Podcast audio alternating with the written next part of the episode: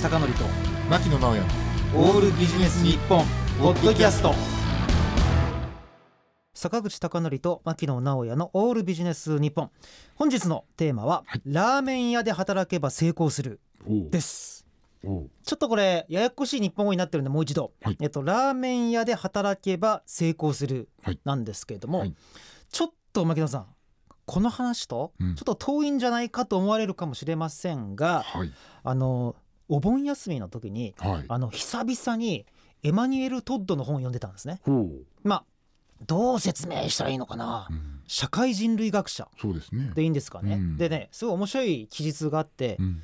共産主義。まあ共産主義が何かはちょっとここでは説明する時間がないんですけども共産主義が広がっていた地域を見るとうん。面白い特徴があるそれは何かっていうとうん。もともと子供と親が一緒に住むだとか、うん。あるいはまあ例えば親が死んだ場合は子供にちょうどちゃんと分割して渡すよううなん。文化圏にあるところが共産主義が広がったんだって書いてあったんですね。なのでこれ非常に面白いのがうん。形式が先にあるんですね。要するに思想が後なんですね。だからそういうふうな家族制度とかうん。文化があってうん。それがあったがゆえにうん。共産主義っていうまあみんなでちゃんと分けようねっていうのが受け取りやすかったと。なるほど。なのでうん。これ非常に僕面白く感じたんですよ。う。んうんでなんでかというとさっき言った通り、まあ、思想がねみんな大切だと思うけどうん。実は形式型っていうのが実は先行してるんだ。おーなるほどねですごく面白かったのがそのエマニュエル・トッドの本を読んだ後なんですけどもあの日本人の組織の階層っていうやつも読んだんですね。でそうするとうん。これ当たり前なんだけれども例えばビル・ゲイツがいますよねと、はいはい。でラリー・ページがいますよねと、うんうんで社員は全員ラリーとか、うん。ね、例えばビルとか、うんうん。そういう呼び方をするわけですよ。はい。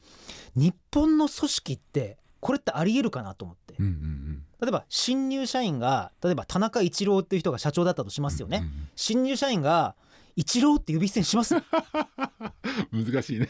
これ難しいと思うんですよね、でだからこれね何を言いたいかっていうと、うん。実はこのさん付けをしなきゃいけないとか社長付けをしないといけないとか、うん。部長付けをしないといけない文化こそが、うんうん。その一番下の層の人たち、うん。社会人成り立ての層の人たちがいきなり社長にアイデアを出せなかったり、うん。そういうところに実はつながってくるんじゃないか。あーなるほどってことなんですね。うんうんうん。だからこれ繰り返し型っていうかね、そういう形式がまず最初にあって、うん。日本はどうしてもまあ上位形っていうかで組織として上の人をまあ尊敬してちゃんと指示をちゃんと仰ぐような文化っていうのは実はこっから来てんじゃないか。なるほどね。でここでこれ結論なんですけども、はい。とはいえ今日本の中でもそんなねあの上の人の言うことだけを聞くんじゃなくて新しい発想でこうなんか社会っていうかビジネスをすることが求められているわけですよね。である方がおっしゃっていて面白かったのがで今の部長とか今の社長とか今の役員ね今後やっていけるかどうかは逆に言うとその階層とか型をひっくり返せるかすなわちラーメン屋で働けるかって言ってたんですよ。うんうんうんでこれなかなかいい観点だなと思って、うん多分皆さんの今の上司とか社長を想像してもらってラーメン屋で働けそうな人どれくらいいるかってことなんですね。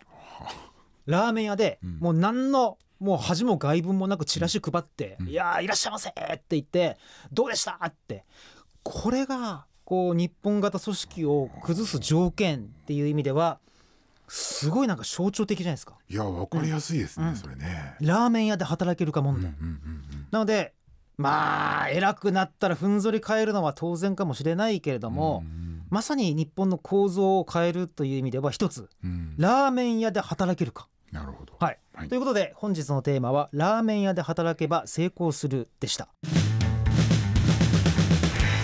坂口孝則と牧野直哉の「オールビジネス日本ポッドキャスト今回はここまで次回もお楽しみに。